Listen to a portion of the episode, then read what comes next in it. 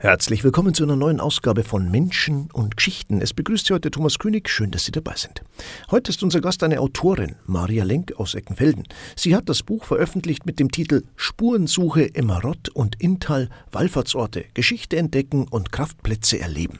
Wir schauen uns das Buch heute an und wollen mit der Autorin auch das ein oder andere Kleinod besuchen, das im Buch eben vorgestellt wird. Herzlich willkommen und grüß Gott, schön, dass Sie da sind. Grüß Gott, Herr König, freue mich, dass ich da sein darf.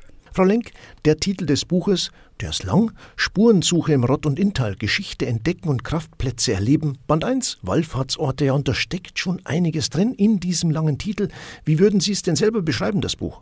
Ja, es ist schon so, dass mir der Titel sehr lang ist. Es war auch bewusst, dass man wirklich alles einbringt, weil wenn man bloß Wallfahrtsorte schreibt, kann man sich nicht vorstellen, dass es eigentlich um viel mehr geht dass es darum geht, dass man die Wallfahrtsorte vorstellt, aber auch, was man alles machen kann, dass man einen schönen Ausflug draus machen kann, dass man eine Radeltour hinmachen kann, dass man wandern kann, dass man einkehren kann. Dass eigentlich nicht nur um das Kirchliche und Glauben geht, sondern auch um andere Sachen. Einfach ein Wallfahrtsort die Leute näher bringen, dass der mehr zum Bieten hat, als man meint. Es geht zum einen um Wallfahrtsorte, 25 Kirchen sind abgebildet, aber zum anderen beinhaltet das Buch noch mehr. Es zeigt auch Rad- und Wanderwege und Genusstouren. Es soll also Erlebnisse vermitteln und dazu anregen. Genau. Äh, es ist in dem Buch es geht ja auch, dass man erst einmal erzählt ein bisschen, was Wallfahrt ist und wie es überhaupt vom Pilgern zum Wallfahrer gegangen ist und was eine kleine Geschichte hat. Und dann kommt natürlich ein großer Teil als erstes Altötting, weil das ja unser Wallfahrtsort schlechthin ist bei uns. Und da ist schon mal, glaube ich, als erstes äh, diese, ähm, wie sagt man, die Wege zur Schwarzen Madonna. Und da geht es gleich einmal um einen schönen Ausflugstag, wo man, wenn man möchte, bis über zwölf Kirchenbesucher kann auf diesem Weg, der ungefähr 30 bis 40 Kilometer mit dem Radl ist. Man kann den auch sehr gut mit dem Auto abfahren. Also man muss jetzt nicht radeln oder wandern oder pilgern oder Wallfahrten.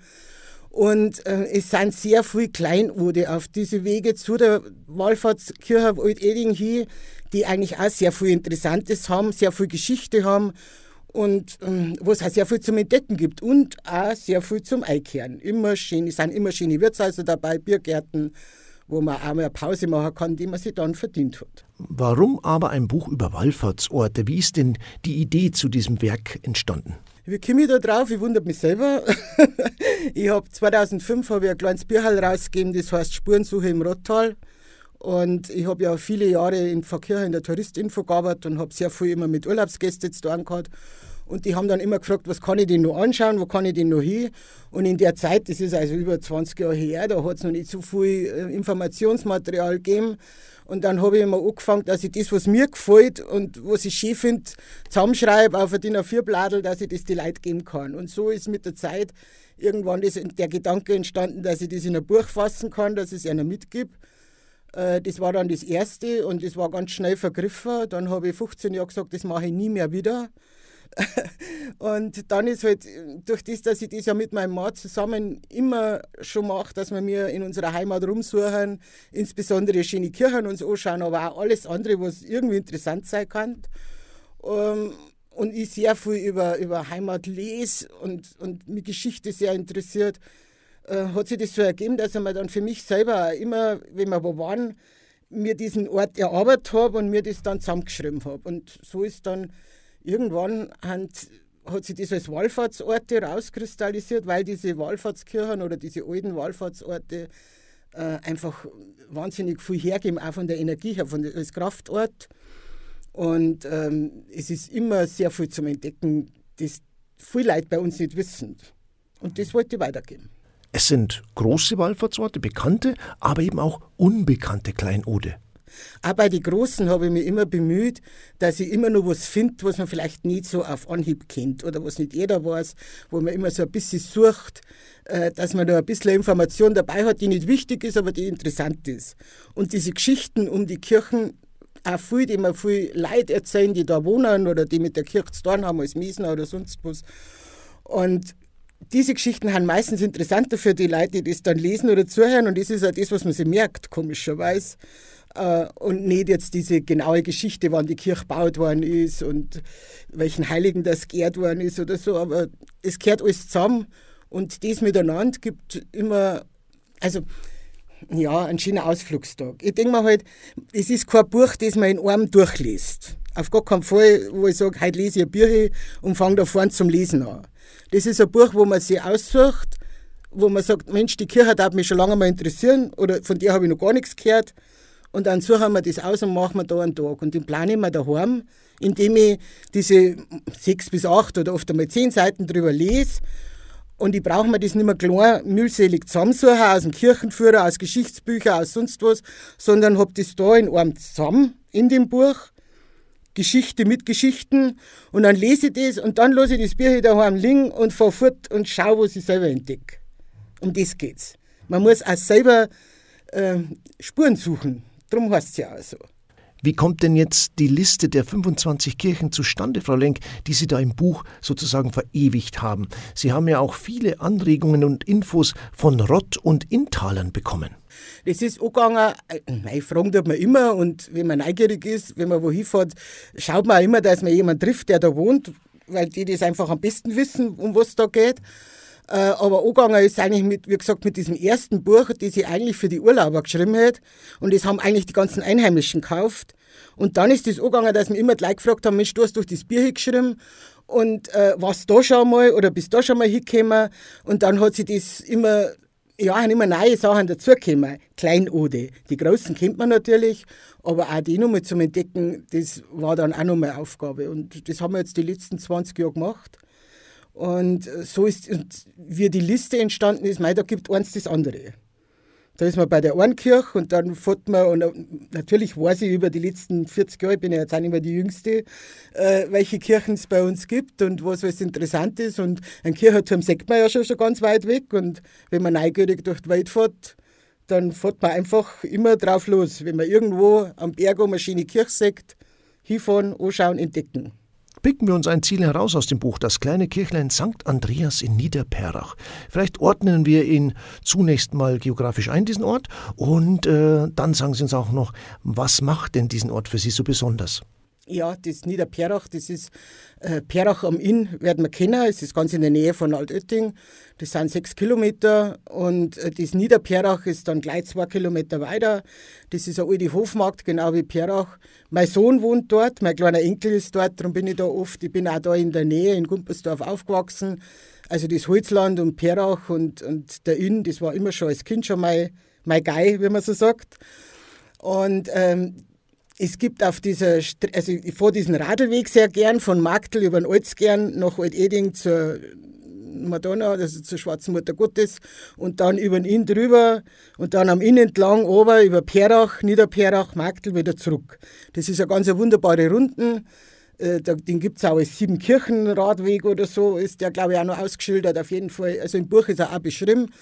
Und dieses Perach an sich ist schon so ein schönes Bergdorf eigentlich. Das hat 150 Meter Höhenunterschied in der Gemeinde, also da, da geht schon was.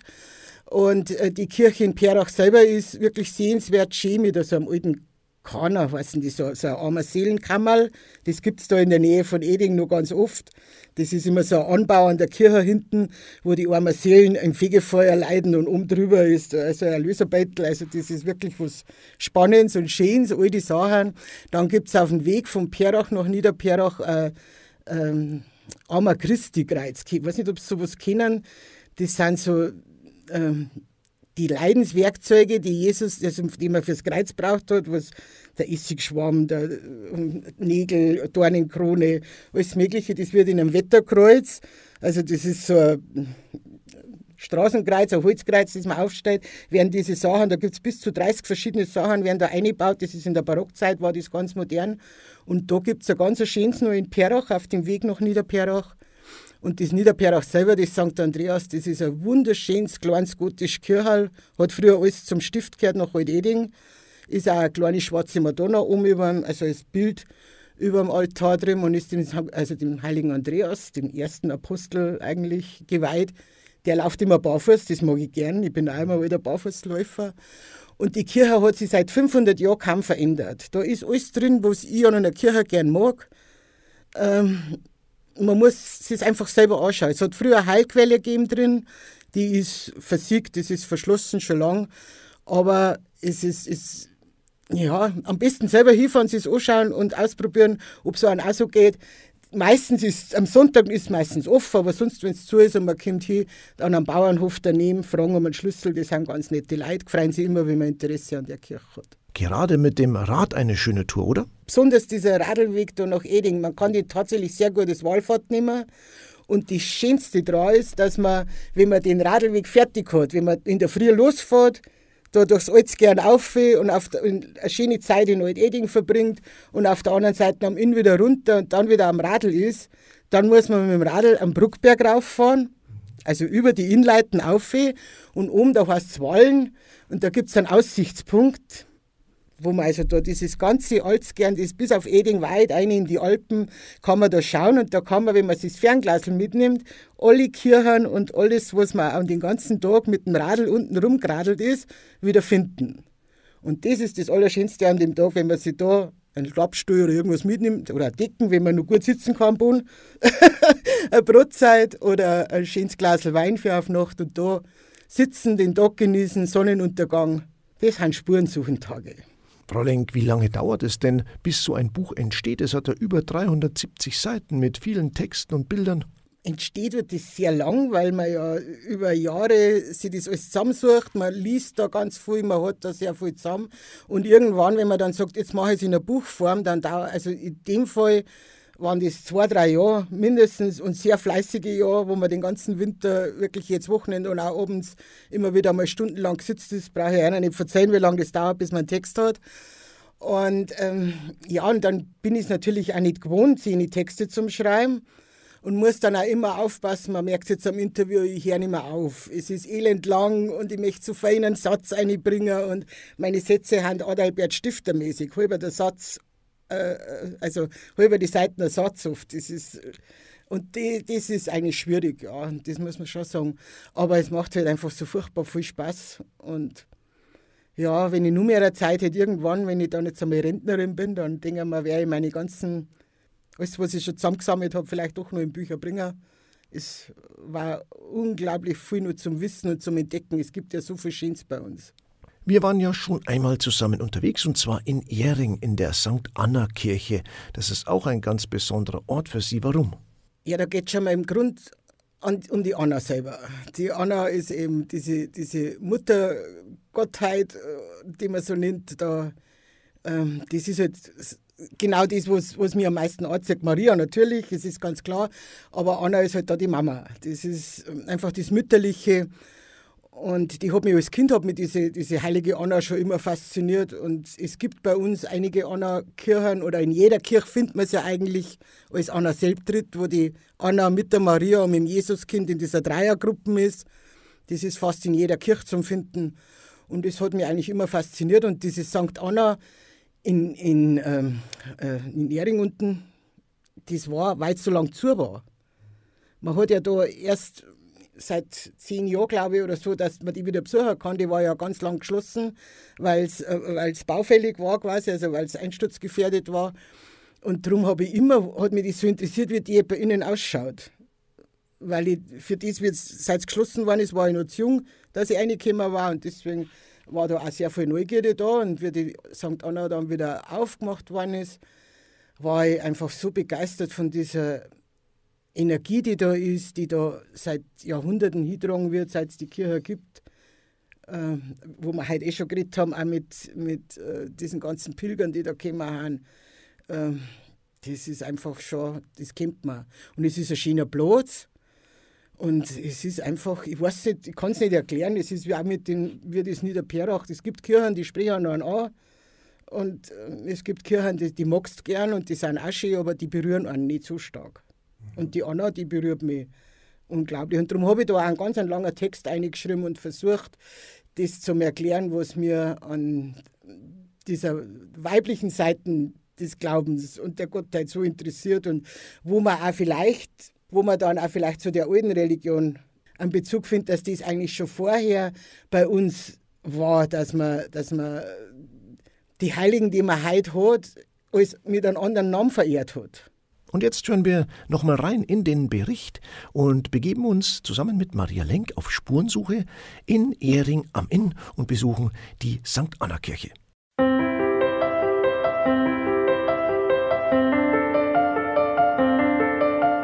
Die Wallfahrtskirche St. Anna bei Ehring, schon von weitem ist sie zu sehen. Aus dem 13. Jahrhundert ist überliefert, dass damals Innschiffer an dem Ort eine Kapelle zu Ehren der heiligen Mutter Anna errichteten. 1520 wurde der gotische Bau errichtet, wie er heute noch zu sehen ist. 1835 fand hier ein besonders großes Wallfahrtsfest statt, das ganze acht Tage dauerte. Es waren acht Priester hier, die äh, quasi in, im Durchlauf äh, Messen gehalten haben. Es ist aufgeschrieben, dass in dieser Zeit 35.000 Kommunionen verteilt wurden. Das heißt, dass innerhalb von acht Tagen mindestens 35.000 Wallfahrer hier waren, die ähm, an der Messe teilgenommen haben. Besonders an der Innenausgestaltung der Kirche sind für die Autorin die Fresken. Dass man sich hier in dieser Kirche zu diesen zarten Gräsern entschieden hat, das gibt der, der Kirche eine ganz eigene Atmosphäre. Und mir geht es so, dass man denkt, wenn man ein bisschen da sitzt und man schaut sich die Gräser an, man meint, man riecht es fast. Das Altarbild zeigt, wie könnte es anders sein, die heilige Anna. Eine Anna Selbtritt, also zu dritt. Auf dem Drei-Generationen-Bild sind die heilige Anna, ihre Tochter Maria und das Jesuskind abgebildet. Spannend ist in der St. Anna Kirche auch der Blick hinter den Altar. Wie eine Theaterbühne, das ist so mit, wie das mit Holz aufgebaut ist. Und das Besondere da in dieser St. Anna Kirche ist eben, dass diese ganzen alten Wallfahrtsinschriften noch da sind, wo man auch sieht, über wie viele Jahrhunderte, dass da die Menschen da waren und, und ihre Wünsche und Hoffnungen oder wenn es auch nur ein Name war, reingeschrieben haben und die Jahreszahl und sich da im wahrsten Sinne des Wortes verewigt haben. An der Empore sind Votivtafeln angebracht und die stammen aus den vergangenen Jahrhunderten und sind schon deshalb besonders interessant. Die älteste ist, glaube ich, aus 1640, die jüngste um 1920 in etwa. Großer Verehrer der Maria und damit auch ihrer Mutter Anna war Bruder Konrad. Für ihn war die Wallfahrtskirche ein ganz besonderer Ort. Etwa 20 Kilometer entfernt aufgewachsen, kam er regelmäßig hierher. Man kann, wenn man über den Bruder Konrad nachliest, immer lesen, dass St. Anna ihn von St. Anna nach St. Anna, also dass diese Kirche, dieser Ort, diese Wallfahrtskirche den Bruder Konrad nach Altötting gebracht hat. Bereits seit Ende der 80er Jahre wird die St. Anna Kirche immer wieder aufwendig saniert. Sowohl außen als auch innen waren immer wieder neue Restaurationsarbeiten erforderlich. Und das ist mehr als erfreulich, denn so kann das Schmuckstück vielleicht weiter die Zeit überdauern. Menschen und Geschichten mit der Autorin Maria Link aus Eckenfelden und mit ihr sind wir unterwegs, sozusagen in ihrem Buch auf Spurensuche im Rott und Inntal. Frau Lenk, diese Wallfahrtsorte, ja, die mehr oder weniger bekannt sind, das sind für Sie ganz besondere Orte. Es ist schon Ihr Glaube, der Sie auch hierher führt und berührt, oder? Ich kann es jetzt gar nicht genau sagen. Natürlich ist der Glaube, aber es zirkt mir einfach hin. Dann wird schon der Glaube sein. es ist äh, unglaublich, also es hat äh, eine wahnsinnige Anziehungskraft für mich. Und wenn ich in einer Wallfahrt, in, überhaupt wenn ich in einer Kirche sitze, fühle ich mich gut, geht es mir gut. Aber wenn ich in so einem alten Wallfahrtsort sitze, wo über Jahrhunderte die Leute hingehen und betten und da ihre, ihre nicht sorgen lassen, aber auch äh, äh, sehr bedanken. Da ist einfach eine ganz andere Energie drin und das spürt man schon. Also ich denke schon, dass man das merkt und dass dann der Hitze und ich habe auch schon oft die Erfahrung gemacht, wenn ich mit Freunden oder mit was weiß ich, Familie oder so, so eine Kirche besuche und die anschaue, dass, dass man geht in so eine Kirche rein und man kommt anders raus. Immer. Das ist, also, wir haben es ja selber erlebt da in, in, in St. Anna, wie wir da gesetzt haben bei dem Interview, das war einfach, da wenn man rausgeht, hat man ein anderes Gefühl, man ist ähm, besser drauf. Sie möchten ja, dass eben diese Kleinode nicht in Vergessenheit geraten. Einerseits, andererseits sollen die Besucherinnen und Besucher die Möglichkeit bekommen, diese Orte für sich ganz neu zu entdecken. Genau, weil es einfach so viel, gerade mit den ganz Kleinen, wie zum Beispiel in, in Ansdorf gibt es das Maria Schnee oder äh, das sind so ganz kleine Kirchen, die viel gar nicht wissen, dass es gibt. Man weiß in Ansdorf die große Kirche drin und Schloss und also, dass es da ganz tolle Sachen zum Anschau gibt. Aber dann gibt es eben dieses, dieses kleine ein bisschen versteckt hinterm Stift und weiter hinten ist noch ein Kalvarienberg und dann geht der schöner Wanderweg weiter. Und äh, das sind jetzt so Sachen, da wo man denkt, wenn ich das selber entdecke für mich, dann habe ich da so eine Freude dran und dann möchte ich auch, dass das jemand anderer genauso erlebt. Und für den anderen, der hingeht, möchte, dass der das erlebt und spürt, aber auch für das Kirchel möchte, dass besucht wird. Und das ist, glaube ich, der Hauptgrund, warum es das Bier hier gibt. Frau Lenk, Sie arbeiten ja wieder oder eigentlich schon die ganze Zeit an einem neuen Buch. Ähm, um was geht's? Ja, ja, wie gesagt, also es war ja grundsätzlich war es ja gar nicht geplant, dass das Ganze so riesig wird. Grundsätzlich war es geplant gewesen, dass man aus diesem ersten Buch eine Neuauflage macht und vielleicht ein bisschen erweitert. Und dann waren die Wallfahrtskirchen schon so spannend und so enorm, dass das einfach schon so ein riesiges Bier geworden ist mit 380 Seiten oder so. Dann haben wir gedacht, gut, dann tue ich das mit den Flüssen, weil das war ja in dem alten Buch auch mit drin, äh, mache in einem eigenen Buch äh, quasi Flüsse und Bäche und so und alles, was man da erfinden kann und was man da erleben kann, wenn man da jetzt unterwegs ist mit dem Radl oder zu Fuß oder auch mit dem Auto. Und dann habe ich mit dem Inn angefangen und jetzt bin ich vom Inn von Wasserburg bis Passau. Bin ich jetzt in Scherding in etwa und jetzt sind schon wieder 350 Seiten. Also gar kein Dinger, dass das mit Rott und Alz und Salzach und Isen alles nur in das eine Buch eingegangen. Und das tut mir auch so leid, weil Isen war schon ganz fertig und Drott auch schon fast, aber dann gab es so schöne Heilbründel bei uns. Es gibt ja ich würde mal sagen, dass ich mit über 20 äh, fertige Texte schon zu den Heilbründel hätte, die es bei uns so zum Entdecken gibt.